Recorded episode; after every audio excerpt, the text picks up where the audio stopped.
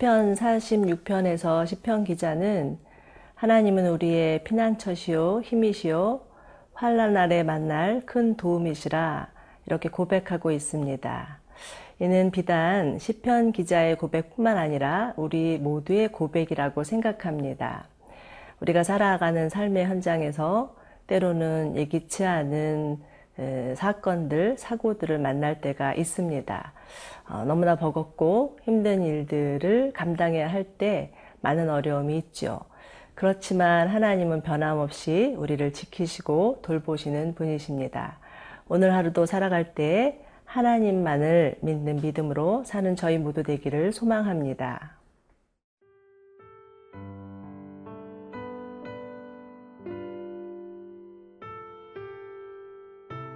민숙이 35장 9절에서 21절 말씀입니다. 여호와께서 또 모세에게 말씀하여 이르시되 이스라엘 자손에게 말하여 그들에게 이르라 너희가 요단강을 건너 가나안 땅에 들어가거든 너희를 위하여 성읍을 도피성으로 정하여 부지 중에 살인한 자가 그리로 피하게 하라. 이는 너희가 복수할 자에게서 도피하는 성을 삼아 살인자가 회중 앞에 서서 판결을 받기까지 죽지 않게 하기 위함이니라. 너희가 줄 성읍 중에 여섯을 도피성이 되게 하되 세 성읍은 요단 이쪽에 두고 세 성읍은 가나안 땅에 두어 도피성이 되게 하라. 이 여섯 성읍은 이스라엘 자손과 타국인과 이스라엘 중에 거류하는 자의 도피성이 되리니 부지 중에 살인한 모든 자가 그리로 도피할 수 있으리라. 만일 철연장으로 사람을 쳐 죽이면 그는 살인자니 그 살인자를 반드시 죽일 것이요.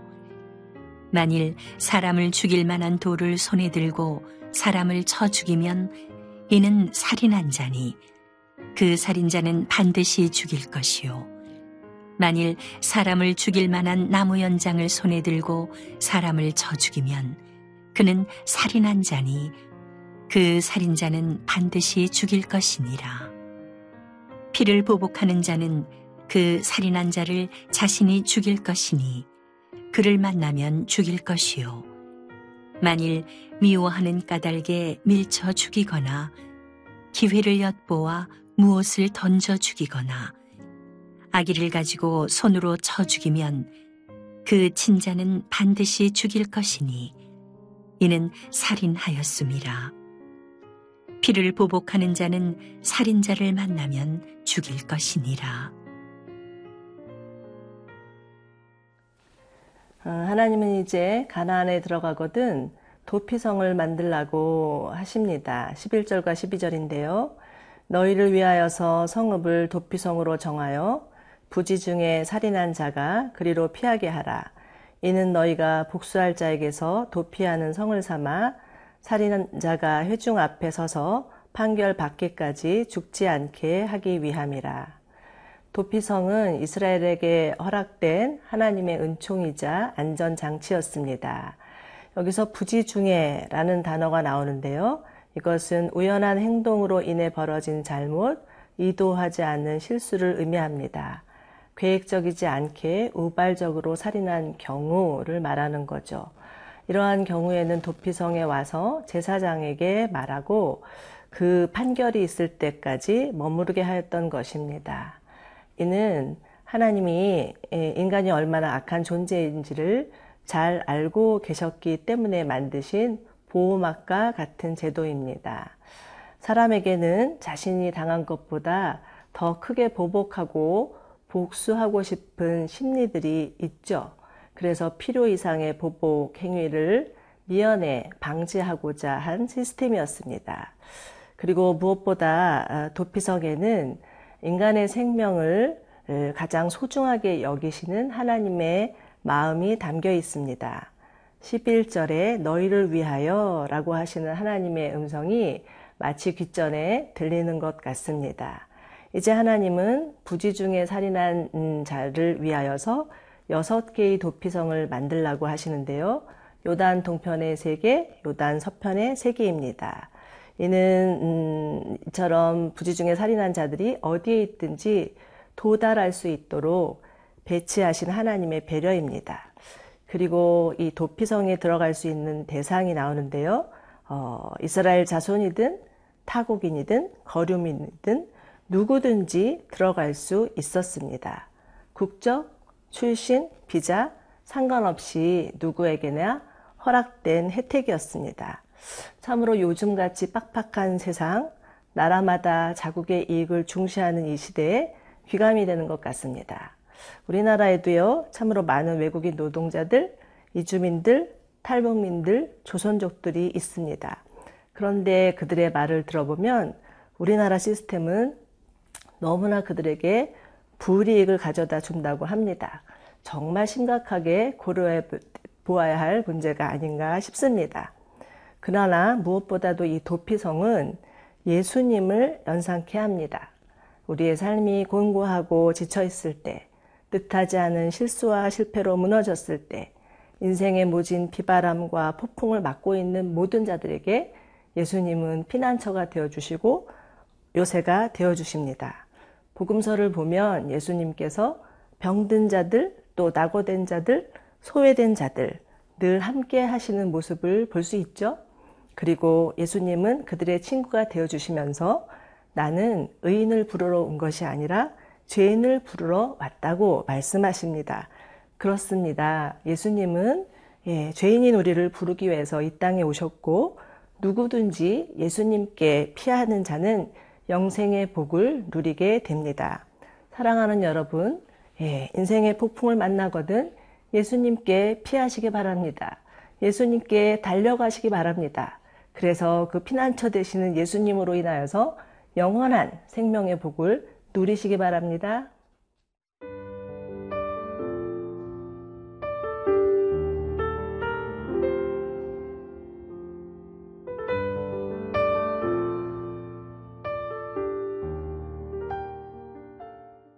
이제 16절부터 21절까지는 의도적으로 사람을 죽인 경우들이 열거되고 있습니다.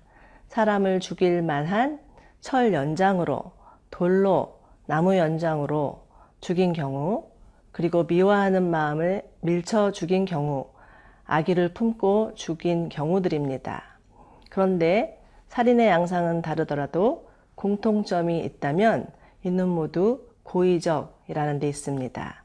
하나님은 악한 동기를 가지고 사람을 해쳤다면 반드시 죄값을 치러야 한다고 하십니다. 19절에서 21절입니다. 피를 보복하는 자는 그 살인하는 자를 자신이 죽일 것이니 그를 만나면 죽일 것이요. 만일 미워하는 까닭에 밀쳐 죽이거나 기회를 엿보아 무엇을 던져 죽이거나 아기를 가지고 손으로 쳐 죽이면 그 친자는 반드시 죽일 것이니 이는 살인하였음이라. 피를 보복하는 자는 살인자를 만나면 죽일 것이니라. 하나님은 사랑의 하나님이시자 동시에 공의의 하나님입니다. 그런데 이 하나님의 사랑과 공의는 마치 동전의 양면과도 같습니다. 사랑의 하나님이라면 악을 가만히 내두고 계실 수 없죠. 마땅히 악에 대해서 진노하시고 그 악을 근절하셔야 합니다. 사랑의 하나님이라고 하면서 만약 죄에 빠져 있는 자를 그대로 방치하거나 그 악을 무시한다면 사랑의 하나님이실 수 없습니다. 사랑 없는 공의, 공의 없는 사랑 있을 수 없는 거죠. 이처럼 하나님의 사랑과 공의는 짝을 이루고 있습니다. 하나님의 진노를 인정하는 사람만이 하나님의 사랑을 제대로 이해할 수 있다고 보는 거죠. 그런데 오늘 말씀에서 하나님은 고의적으로 살인한 자를 처벌할 수 있는 자가 있다고 하십니다. 19절에 나오는 피를 보복하는 자인데요. 어, 히브리어로는 고엘입니다. 이 고엘이라는 단어는 가까운 친족이라는 뜻인데 에, 구약의 이스라엘 사회, 사회에서 여러 경우에 에, 사용되었습니다. 이런 거죠. 친척이 예, 가난해서 자신의 땅을 빼앗겼을 때, 아니면 종이 되어버렸을 때, 또 아니면 억울한 일을 당했을 때, 대신 가까운 친척이 그 땅을 사서 되돌려주고, 값을 치러주고, 풀어주고, 원수를 갚아주는 것을 말합니다. 그런데 우리가 잘 아는 루키에서 보아스가 나오죠? 보아스야말로 나오미와 롯의 고엘이었습니다. 이렇듯이 고엘이라는 단어에서는요, 누구보다도 예수님을 볼 수 있습니다. 예수님이야말로 우리의 고엘이 되어 주신 거죠. 죽음에서 종로로 할 수밖에 없었던 우리를 예수 그리스도의 십자가에 대신 죽으심으로 말미암아 부활하심으로 말미암아 우리를 묶고 있었던 그 원수의 세력을 멸하시고 우리를 자유케 해주셨습니다. 잃어버렸던 하나님과의 관계를 되찾게 하시고 회복해 해 주셨다는 거죠.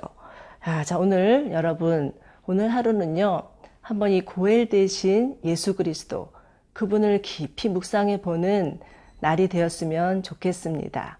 그래서 예, 예수 그리스도의 십자가 안에 하나님의 사랑과 공의가 있음을 깨닫고 감사하는 주말이 되었으면 좋겠습니다. 함께 기도하겠습니다. 우리의 피난처 되어주시는 예수님, 감사드립니다. 어떠한 죄라도 참 하나님 앞에 나아갔을 때, 하나님께 회개했을 때 저희를 받아주시고 참 하나님의 사랑의 품에 안아주시는 것 감사합니다. 우리의 고엘이 되어 주셔서 우리의 모든 죄값을 대신 담당하시고 우리에게 영원한 생명 주신 하나님 감사드리며 오늘 하루도 주님의 은혜에 감사함으로 살아가게 하여 주시옵소서 예수님 이름으로 기도드립니다. 아멘.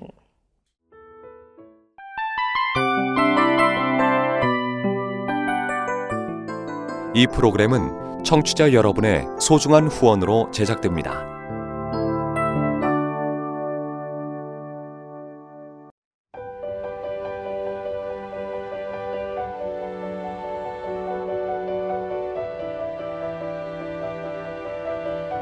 세상에는 수많은 교회들이 있지만 더 깊이 있는 말씀 강해를 찾기 위해 크기로만 교회를 선정하지 않습니다. 보다 좋은 영적 콘텐츠를 더 많이 나누기 위해 방송비를 받지 않습니다. 1년 365일 복음만 전하고 싶어서 우리는 광고를 하지 않습니다.